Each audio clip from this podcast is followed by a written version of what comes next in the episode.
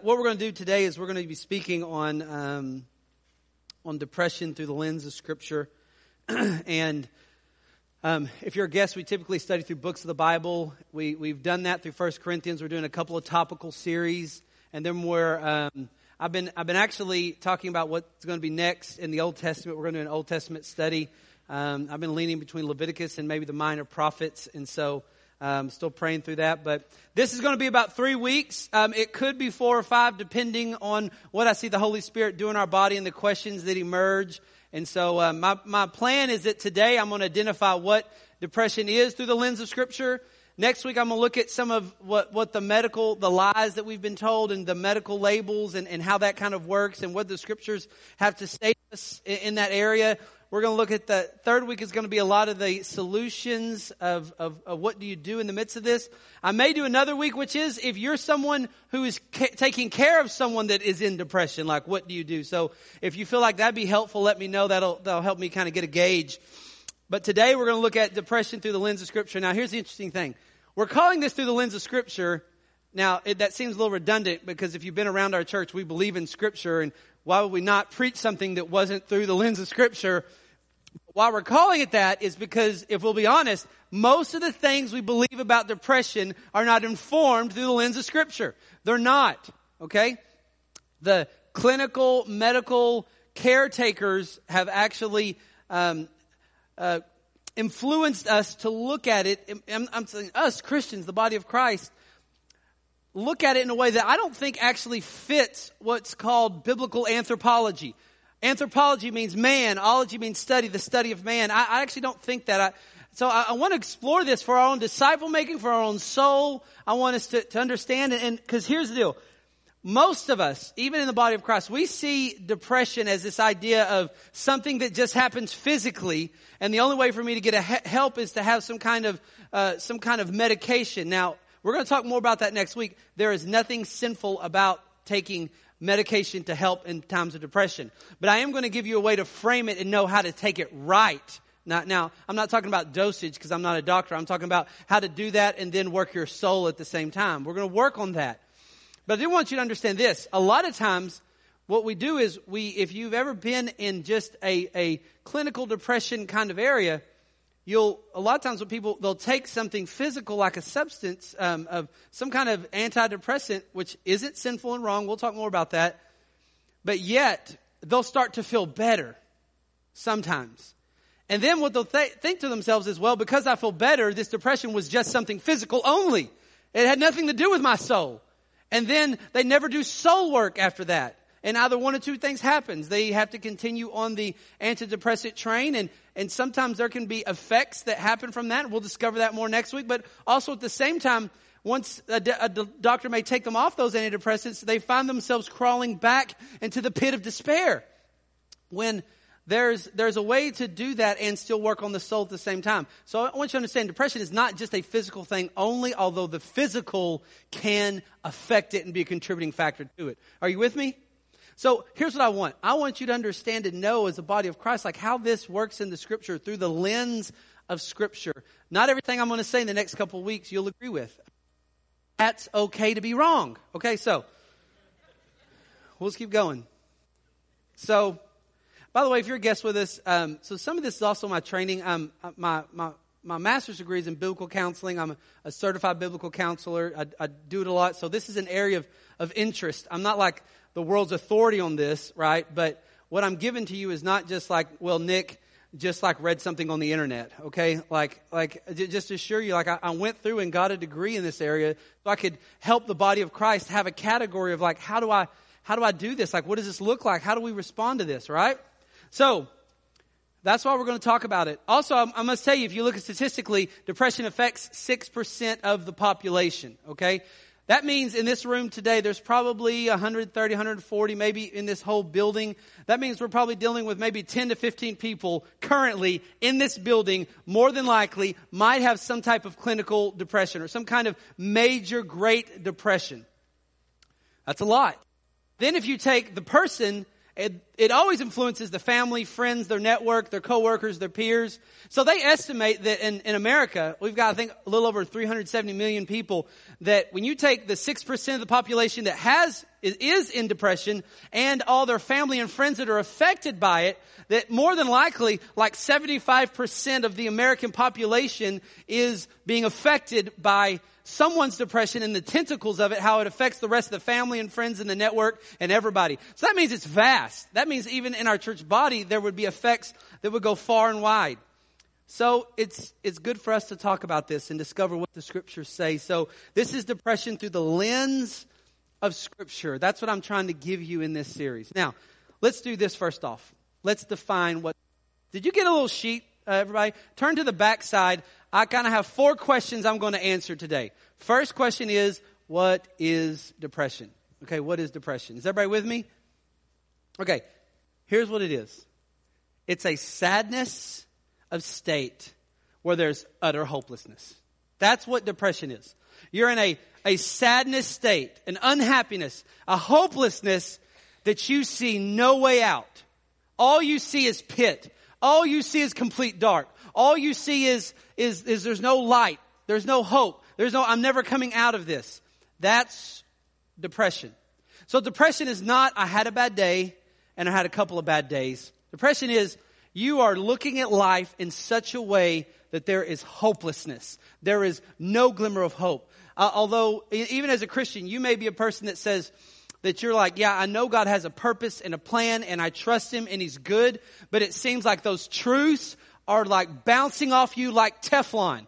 Now, you still say those truths to yourself, but they don't seem to impact. There's no way out. It's like you're in a room with four doors and behind every door is an exit, but yet you can't even find those doors. It's like you're just wandering around in the darkness and you can't seem to find the door or the way out. That's depression. It's often described as like being in the pit of hell with no hope of ever escaping. That's when you're in depression. Now, um, so some people would say this, how do I know then? Like what's, like how do I know for certain? Because that still seems kind of hard to define. Well, I'm just giving you what depression is. You're in hopelessness with no hope of, of getting out and complete despair. Now, there are certain signs that you can see that help. In fact, um, in our kind of, there's something called the Diagnostic Statistical Manual. It's what most psychologists, psychiatrists would use to define Great Depression or clinical depression. Now, what they would say is if you have any of these symptoms for two weeks, five of these symptoms I'm about to read to you for two weeks, typically you would get a medical diagnosis for it. Okay, so if you have a depressed mood observed by you and other people, if you have five of these nine things for two weeks, this is how the medical community would define it. If you have a marked disinterest in pleasure in most or all activities. Number three, significant weight loss or gain when not dieting, up or down 5% in a month. Insomnia or hypersomnia, where you can't, uh, extreme sleeping. You can't sleep or you're sleeping all day. Um, you have psychomotor agitation and retardation every day, like you can't seem to function physically. Fatigue and loss of energy every day. Number six. Number seven, a feeling of worthlessness Excessive inappropriate guilt nearly every day. That's number seven. Number eight, a diminished ability to think or concentrate on nearly everything. Number nine, recurrent thoughts of death and suicide um, without really a specific plan on how to go about committing suicide. So uh, the the diagnostic statistical manual is kind of the caretaker of the technical language. And so if you've ever been to a doctor and they they um, they diagnose you medically and say you have depression, you have clinical depression, great depression. This is typically what they're using, these nine things, and saying if you have five of these nine things uh, for two weeks inconsistency, then you have depression. Now, I would say this. I think there's a lot of merit to that DSM, but I, I wouldn't say it's, it's like ironclad. You understand? And, and why is it? Because it's something that, that man has put together ultimately, and I don't think I don't think you, you you use that ultimately, but I think it's a good indicator to let your soul know where it may be. It's very helpful. So I would tell you this. From a biblical perspective, which what I just told you, these nine things I think are very helpful to identify for our souls. But when we look at the scriptures, I think we could most certainly say this. Depression happens when we believe that God has no purpose for your pain and that there's no good that can come from this. Or sometimes it comes when you're afflicting yourself with pain through your own sinfulness. I think we look for a biblical category.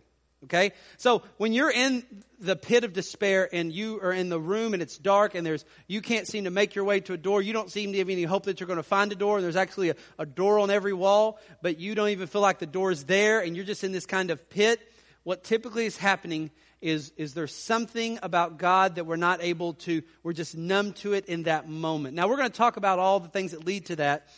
So from a biblical perspective, this mostly happens from what we really actually believe about God. Now, that doesn't mean you're never going to have down times.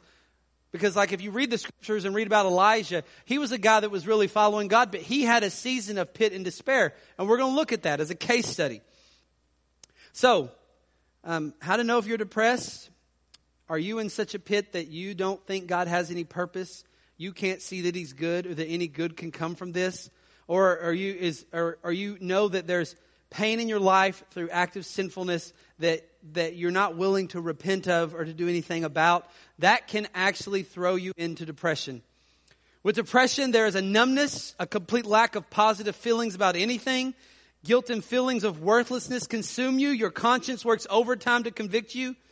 Everything is negative when you're in depression. Everything. Minor problems are major. You imagine the worst possible outcome. This is being in the pit the worst possible outcome. Like nothing good can really come. Your mind is drawn to the saddest memories at all times, the record of your own sins, failures, and disappointments. Negative thoughts crowd out the happy ones. Good things can be happening all around you, but yet all you run to is the negative. So this is being called being in the pit of despair, being in darkness. You see no light out. I mean, you can be a, a, like a mom who has like these, these wonderful, joyful kids who are bouncing off the wall and God's doing great things. And you can have a husband who's like serving you well and doing all these things. And then like all of a sudden you're just like, you can't, you just feel numb to all the things that you're trying to remind yourself about. You could be in a, a season of depression when that happens. And once again, that DSM manual, the nine things I just read to you, can be helpful in helping to identify if, you, if you've got nine of those things. Uh, so, that's how you know. You know what's funny about depression? Actually, funny, it's just kind of odd. When you are in a depressive state, you feel as if your problem is unique and no one else really understands the utter despair, the lack of joy, or the complete sadness of your heart. That's one of the ways you actually, like, you know that, like, no one understands what I'm going through. Now, here's the great news is that Jesus does understand what we're going through. I love what he says, and, and you don't have to turn here. I'm going to have you turn to some places here in a little bit. I'm going to quote some things to you. Jesus, he knew sorrow and despair in the garden. You remember in the garden what he said? He says, My soul is overwhelmed with sorrow to the point of death. I mean, there's anybody that knows like the pit of despair and what it's like, it's Jesus. I mean, in the garden, Eh, you can, when you read about the garden, I mean, you can see that there is great despair for he's about to go to the cross and bear the wrath and weight of our sin in our place. But here's the thing about Jesus. Jesus knew that that would only be for a season. And in his great despair, he had hope because he knew that that would end because of his righteous life would be offered up. Like Jesus was so righteous, he could only suffer the wrath of God for so long a time before he would say, it is finished. When we're in the great pit of despair, of depression, we remind ourselves that it will finish. Now, I don't know when it'll finish, but it'll finish. It'll either finish a week from now, a month from now, it'll finish when we get to glory, but we keep looking for hope. And here's the deal. As long as you keep having hope, you're actually going to be able to find the doorknob. You're actually going to be able to find your way out of the pit. Now listen, sometimes you may be in a season of life or a long season of life where you put your hand on the doorknob and you open it up and you've got like one foot out the doorway and still one foot into the darkness and you're battling at the kind of, at the kind of threshold. Like that happens. That, that's not uncommon. So look at number three. So I've done one and two. I've defined what depression is. You're in an absolute hopeless state. Everything seems dark. There seems to be no light. You can't see any good thing, even though good things may be happening. Everything seems negative. There is nothing that's positive. Um, and you'll see things affected like you'll have a lack of energy, a lack of motivation. You'll sleep a lot, or you'll have trouble sleeping altogether. Um, it, it'll affect you all the way down. and how to know. We talked a little bit about that from the, the nine things that the diagnostic statistical manual, but also this idea that you're not going to have any confidence that God is in control and that He's good. And by the way, if you're kind of like, well, I need to know more about that, Nick, well, guess what? Although today we officially started the depression series, our last two messages are part of the solution plan to it. Two weeks ago, we did a message on trusting God. And so that's one of the things you, even though you, you may not believe it, you have to keep reminding yourself of it. Okay? Because here's the deal. When you're in the darkness of the pit, let's say you're in the room, there's four walls, it's completely pitch black, black dark. There's a door on every wall for you to escape. But yet, you can't reach out to it. But yeah, I'll tell you this.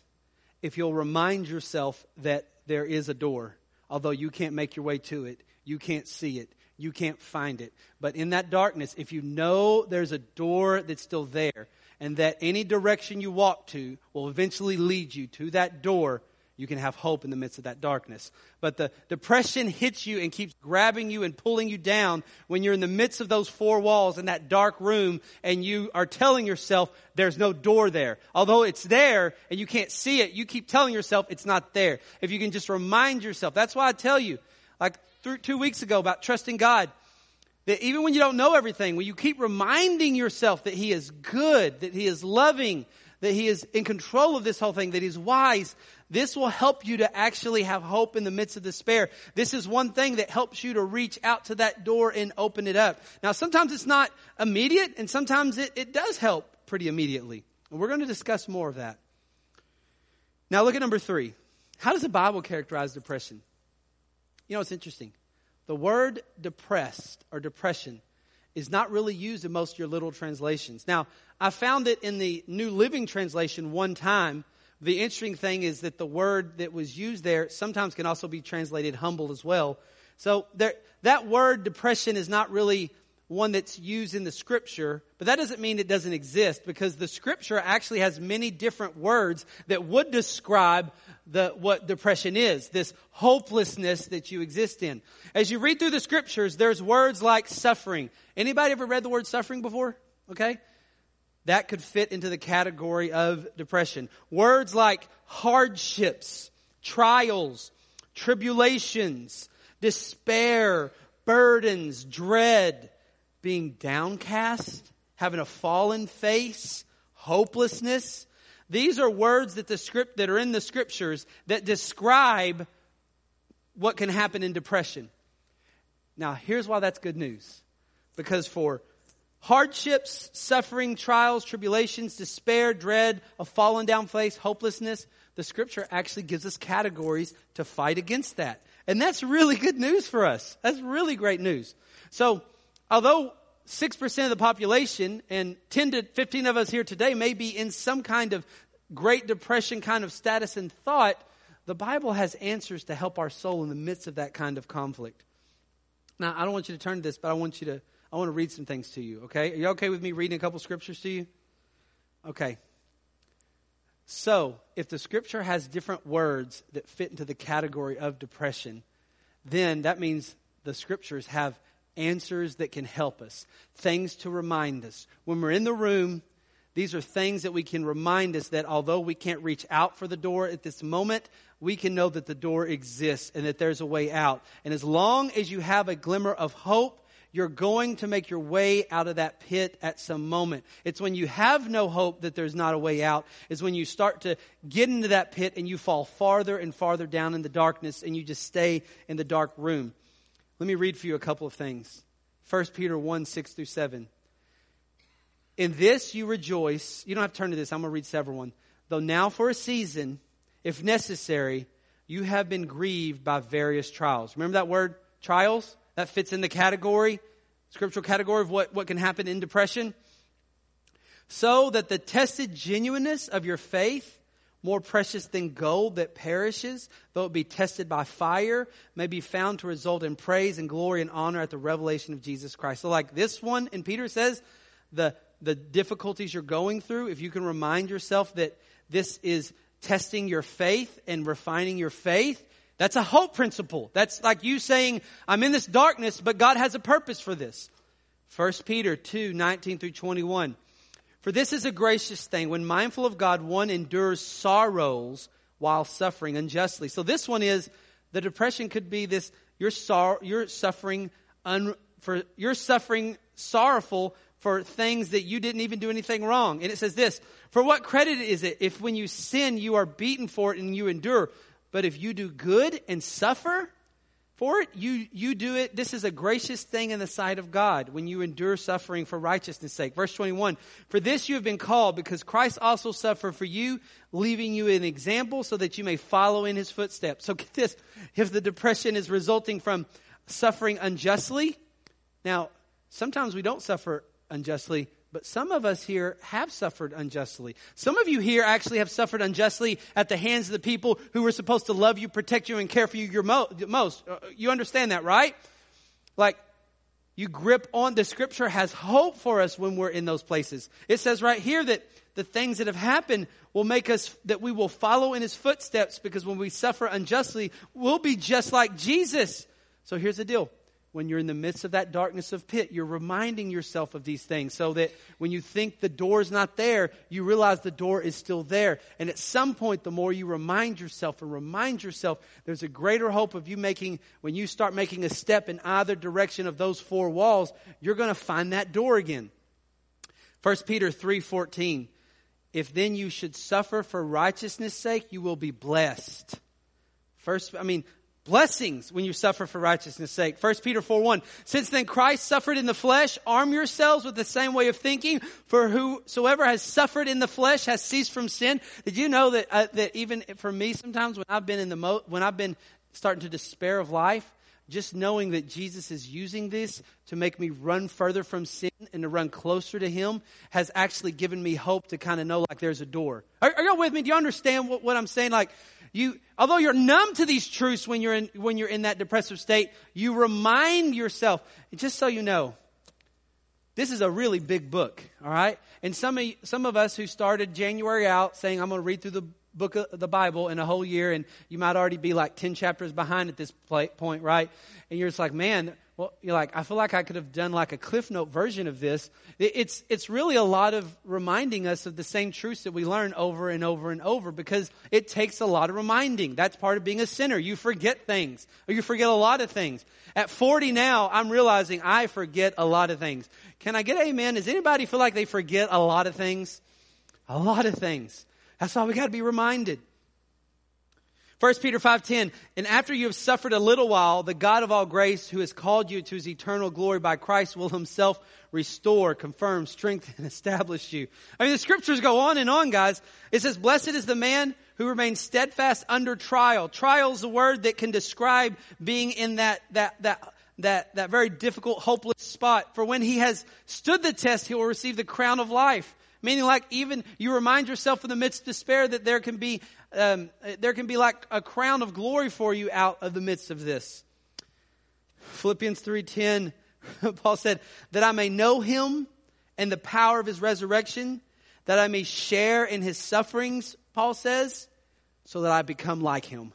So Paul, in the midst of his sufferings, people wonder like, was Paul ever depressed? Well, read your scripture. Like Paul said, he despaired of life itself.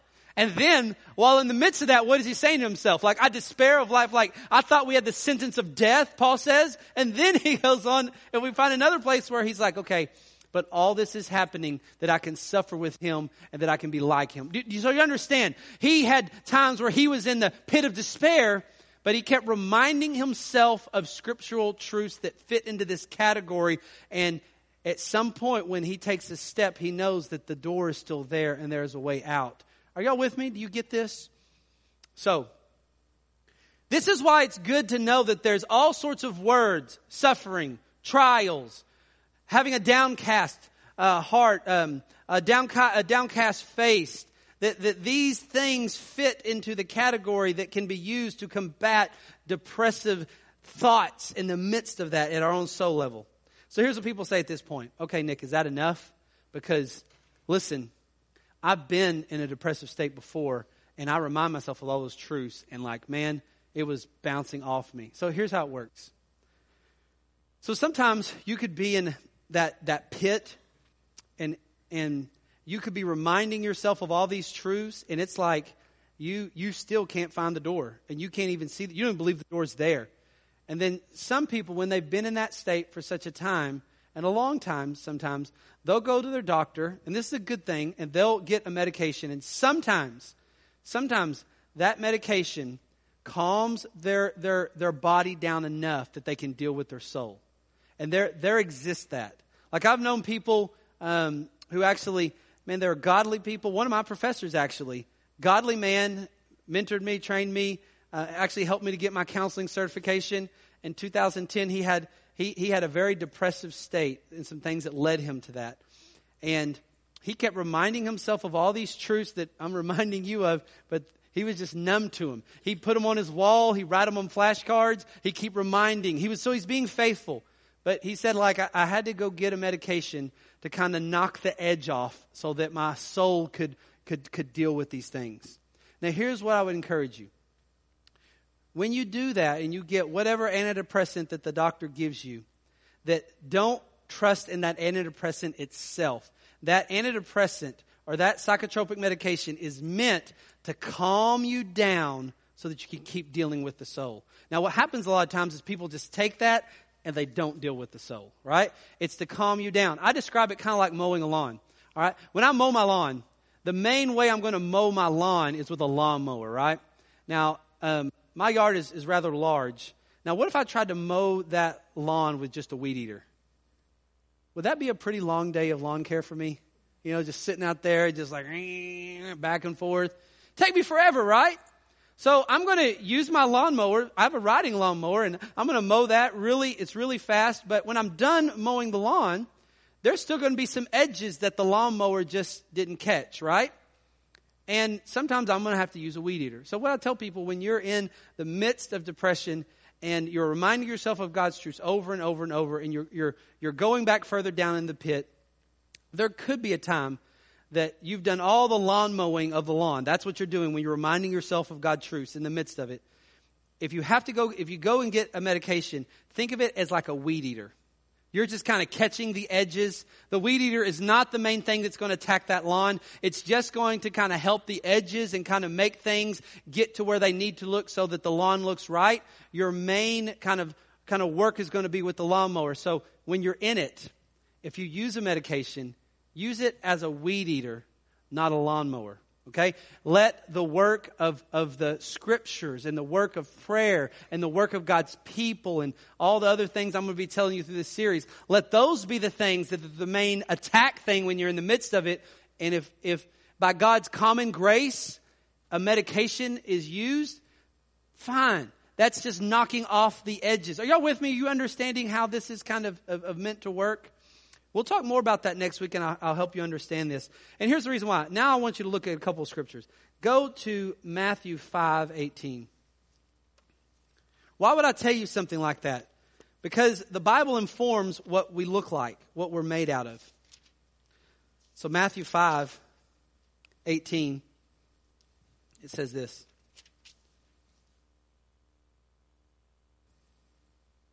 Verse 17, do you not see that whatever goes into the mouth passes into the stomach and it is expelled? Jesus says, but what comes out of the mouth proceeds from the what? From the heart, describing the inner person. The Bible uses uh, interchangeable words, heart, mind, soul, to describe the inner person. And this defiles a person. But out of the heart, out of the inner person, come evil thoughts, murders, adultery, sexual immorality, theft, false witness, slander. These are what defile a person but to eat the well and wash hands is not follow person. Am I giving you the wrong scripture here? What did I tell you? Oh, I'm reading Matthew 15, 18. What did I tell you? Well, just add a one.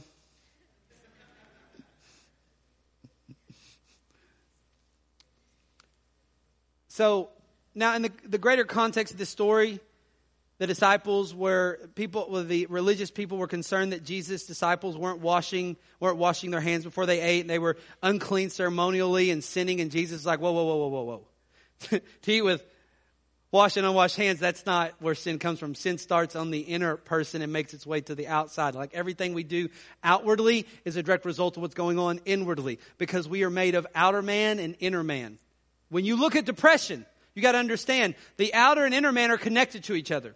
So what we're valuing, thinking, worshiping, desiring on the inside will make its way in how we respond to life on the outside. Conversely, some things that happen on the outside will affect the inside. So for instance, if you do not get enough sleep, that will affect the inside. If you don't eat enough, it will affect the inside. If you eat too much, it will affect the inside. If you, a certain cocktails of medications can, on the outside can affect the inside. So when we look at depression, here's the deal. Most of our culture looks at depression from the outer man standpoint, right? You understand that, right? It only wants to deal with the outer man. That's why if you've ever been to like a psychiatrist and they give you, and they'll give you this medication to help the outer man, sometimes you don't get a lot of inner man help because the thought, a lot of times, it's how our culture thinks. It thinks it's, just an outer man kind of thing. But we're made of outer man and inner man. So when you look at depression, you've got to look at not only the outer man, but you also got to look at how the inner man affects the outer man. Was that confusing or did that make sense?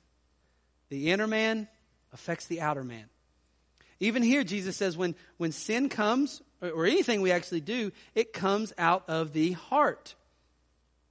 Proverbs 13 12 says something hope deferred makes a heart sick, but desire is a tree of life. So, when we look at the depression, we got to look at it as not just a body, an outer man, but an inner man as well. Both of these have to go together. And in most of our world and culture, everybody looks at depression as simply an outer kind of thing. And it's not just that. Even if its outer things are contributing, are the major factor, it's not just that alone our inner man and outer man are connected to each other and they influence each other. And I know that may seem kind of like a bad deal, but guess how that's a good deal? Because your ultimate redemption and glory someday, you will be an inner man and an outer man connected. That's how God's always meant for you to, to live. So you may feel bad right now and saying like, okay, Nick, so what are you, are you telling me that this slip disc in my back that I've been struggling with in chronic pain for the last two years has caused me to have a lot of despair and you're saying that that's, that can be a good thing because I, I, would really like my, my inner man to not be affected by my outer man in that. And I would say, well, here's the glory. That someday, when there's nothing but joy in the glory and the presence of heaven for your inner man, guess what your outer man will be doing as well? He'll be glorying too. So, I mean, like, there's some pain in it right now that we have to fight from the, the inner man towards the outer man, but what glory that'll be for someday because someday when the inner man is not living around the curse anymore, what great joy there's going to be that our body and our soul, our inner and outer man can glory together. Now, today they can suffer together, but in glory they'll joy together. And that's a hope. Now, look at number four, the causes of depression. Five things I'm going to lay out to you. By the way, um, I don't care how strong you think you are, anybody can go into depression. I can go into depression. Um, one of the greatest preachers we've ever had, Charles Spurgeon, had large bouts of depression in his life. Now, let me give you five reasons for it, okay? and as usual, I'm running out of time. Uh, I'm, I'm going to probably give you these five reasons. I'm going to take you through one scripture just to kind of show you, and I'm going to take you some more through it next week, okay? Are y'all okay? Am I, uh, hopefully, I'm not confusing or anything like this. It'll get more clear as we go. Five causes. This is number four. Five causes when we look through the lens of Scripture for depression. One, we know that depression can, uh, a, a, factor, a cause can be something physical is going on. Something physical can be a contributing factor. Okay? So, our bodies, the curse of the fall, our health, um, we could have some kind of disease, hyperthyroidism, dementia, cancer, deterioration from age, postpartum depression after having a baby, side effects from medication, side effects from drug abuse, poor sleep, poor nutrition, vitamin deficiencies, prolonged chronic pain, hormonal imbalances. I mean, there's a, there's a litany of, of physical things that can be contributing factors towards a depressive state. Can happen. All right? Um, now, I always tell you this if you think you're in a depressive state, my, uh, I would tell you go see your doctor get blood work, get scans. So, like you've climbed into the depressive area and you've been reminding yourself of God's truths, but you just keep sinking down and down and down, and you're reminding yourself and trying to trust God, and you're re listening to my trusting God message, and it's like I just keep climbing down and down. Then make sure there's nothing physical going on on the outer man that's contributing towards making it harder for the inner man to fight. Are y'all with me? Do you understand?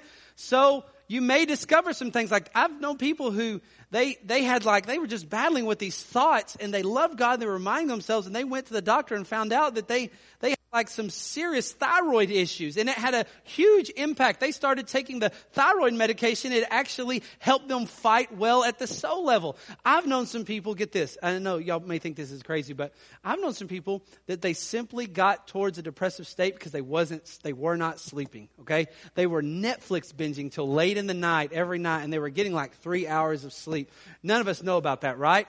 And like, night upon night they were doing that and they wondered why they went wonky. Like, do, do you understand that Jesus had to sleep right? Like, so it, it, just, this is free. Turn off the phone, okay? Or like put it on silent and like get, like put it down at some point and go to sleep.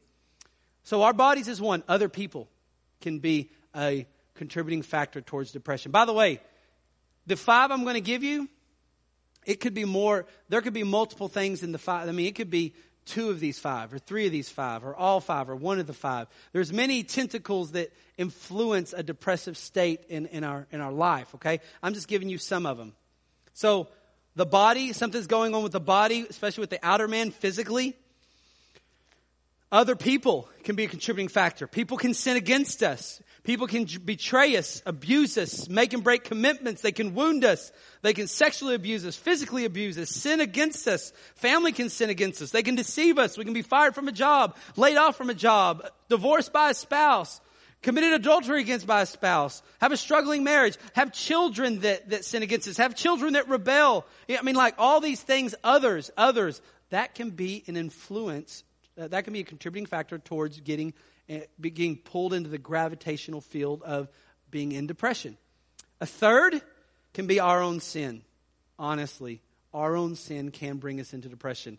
I'm going to take you over the next, um, here in a little bit, then even next week, about some, some scriptures that you can see. Like, we're going to look at some passages and you're going to be able to go, oh, I see two of the five of why that person was downcast. You know, like I'm going to take you through that. Because here's one of the things I want you to know because I'm sharing with you these five things so that when you do get in that depressive place, notice I say when, because it, it, it's more than likely going to come for a lot of us.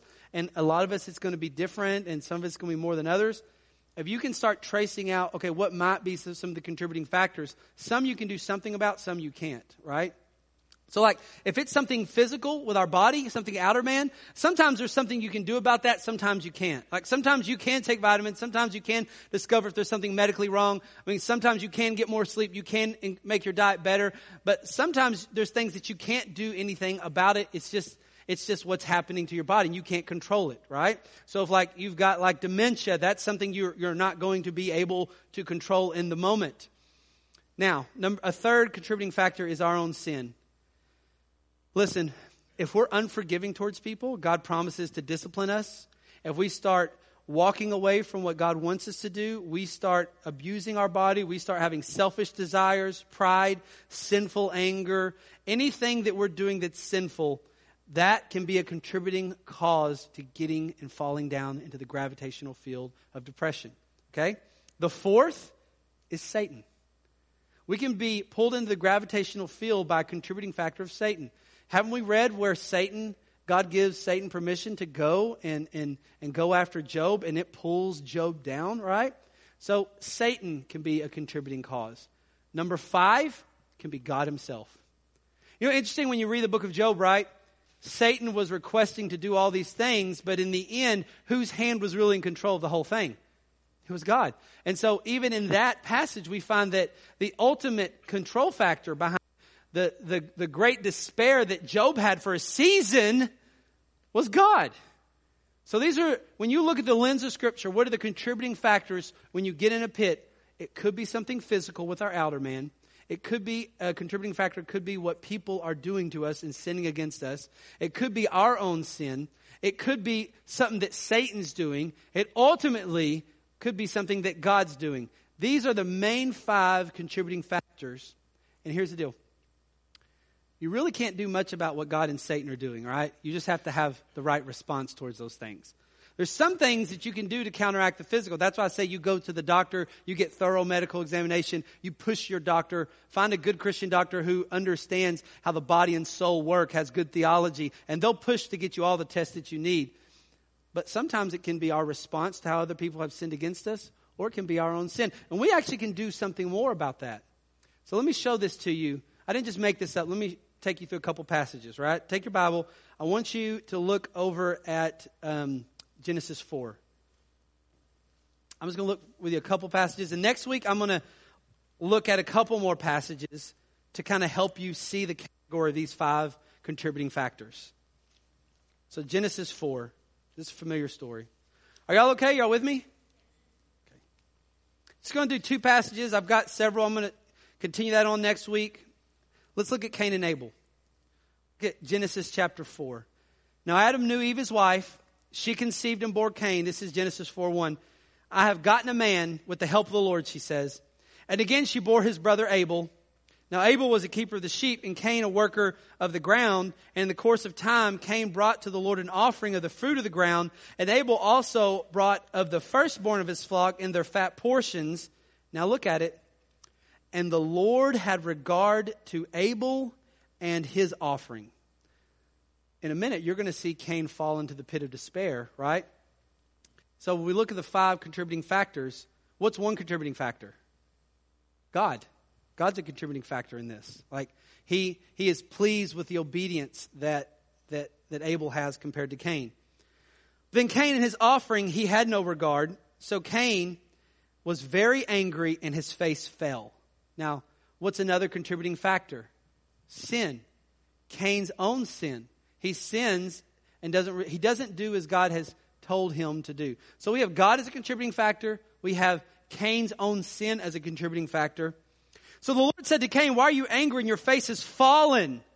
If you do well, will you not be accepted? If you do not well, sin is crouching at the door. Its desire is contrary to you, and you must rule over it, right? So we see God in the background being pleased with obedience, and we even see Cain's own sin. Now watch what happens. Cain spoke to Abel, his brother. When they were in the field, Cain rose up against his brother Abel and he killed him. More sin. Just so you understand, sin on top of sin goes to more sin. And just in case you want to understand, correct what we call anthropology, the study of man, uh, the study of man, the anthropology of here. Did Cain just kill his brother because just on a whim, or did it start at his heart and it made its way? Did it start at the inner man and make its way to the outer man? Tell me. Inner, outer, right? You even see it right here in Genesis 4, right after the fall. So here's what happens. And then the Lord said to Cain, Where is Abel your brother? And he said, I do not know where I, am I my brother's keeper. Once again, won't even repent. We see sin. The Lord said, What have you done? The voice of your brother's blood is crying to me from the ground. And now you are cursed from the ground, which has opened its mouth to receive your brother's blood from your hand. And when you work the ground, it shall no longer yield to you its strength. And you shall be a fugitive and a wanderer on earth. And Cain said to the Lord, now watch his hopelessness. My punishment is greater than I can bear. Behold, you have driven me today from before the ground. From your face I have been hidden. I shall be a fugitive and a wanderer on earth, and whoever finds me will kill me. Now, does that not describe like some hopelessness? I mean, you see what he's saying? But now, of the five contributing factors, what do we find? God and his own sin in this situation. So, that's one, you can kind of see one, by the way, just if you read further, God had some grace on him, right? I mean, like, he like gets to build a city and have children. Like God, God actually gave him. If you look at it later, Cain's evaluation of things were actually wrong in the end. Okay, now I'll show you another one. 2 Corinthians chapter 12. Next week I'm going to show you some other ones just so you can see the categories. So if you, if you can understand sometimes the contributing factors, this helps you to know kind of what to do. It's the easiest if you know that your depression is being caused by actual sin or how others have sinned against you and your response to those people. Let me show you Paul. Are y'all okay? And y'all about to fall asleep?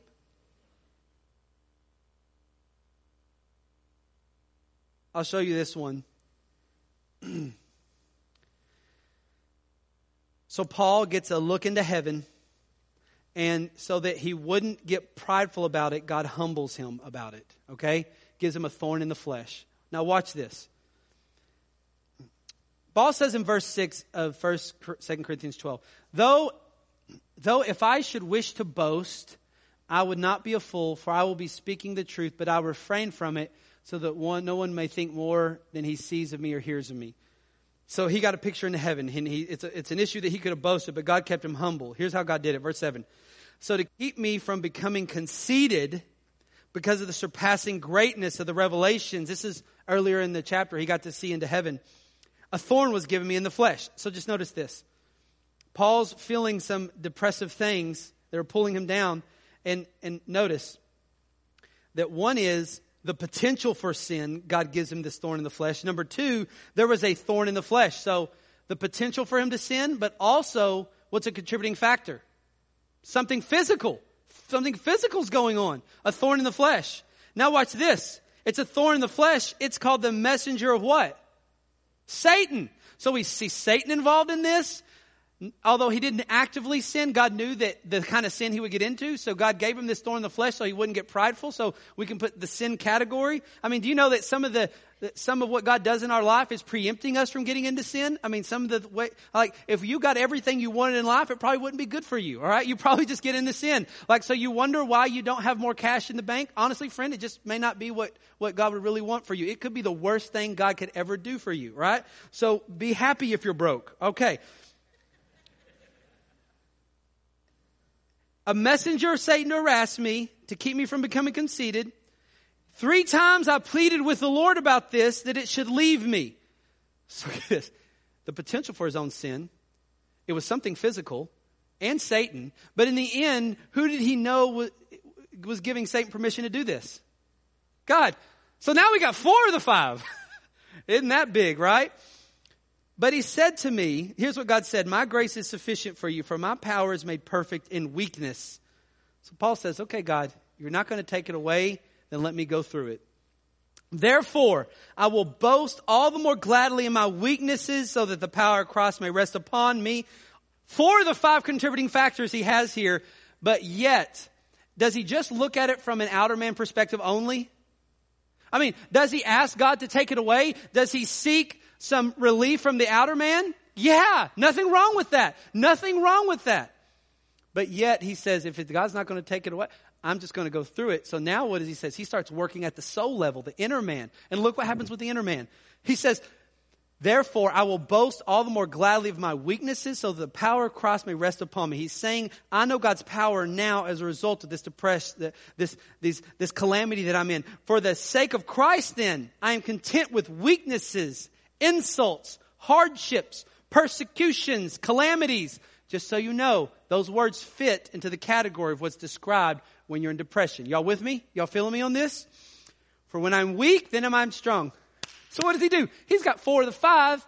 God doesn't even take away the physical. So he says, my soul is going to, my soul is still going to hope in God in the midst of that. And his hope in God brought him back out. Y'all see this, right? I'm not making this up. Now, what worship team, y'all go and make your way up here. Next week, we're going to look at Elijah. We're going to look at Jonah. Um, we may look at a couple other people. I'm going to show you these five contributing factors. Because when you start tracing down, like, listen, sometimes you can't trace down. Like, sometimes, like, when you read Job, do you know that all the bad things that were happening to Job, for a while there, he didn't know if God was his friend or his foe. Like he couldn't trace it down. He didn't know if it was Satan, if it was God. All he knew in the end that he had to trust God. In fact, when you read the book of Job, like God sometimes doesn't give Job a great explanation for everything, but it seems like Job is able to trust that everything comes from God's hand. So you see his soul respond right in the midst of despair. So here's the thing I love. I have no doubts today that we're going to be okay. And I have no doubts because the work of the cross has told me this.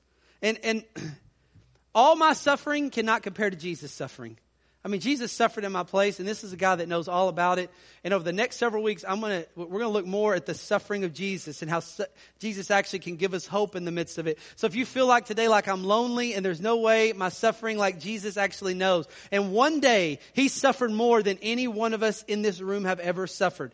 Listen, if you think you've suffered more than Jesus, you're wrong. Because none of us in here have bore the wrath of God for God's elect. None of us have ever done that, right? And so like the very fact that he did that, you can know that he identifies with you and that he's walking with you and that you're going to be okay and that he's going to take you through it. I've got to stop, okay? Would you stand to your feet?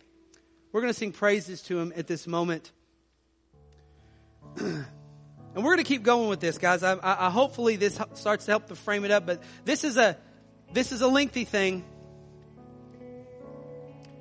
For we who have a high priest, for we do not have a high priest who is unable to sympathize with our weaknesses, but one who in every respect has been tempted as we are, yet without sin.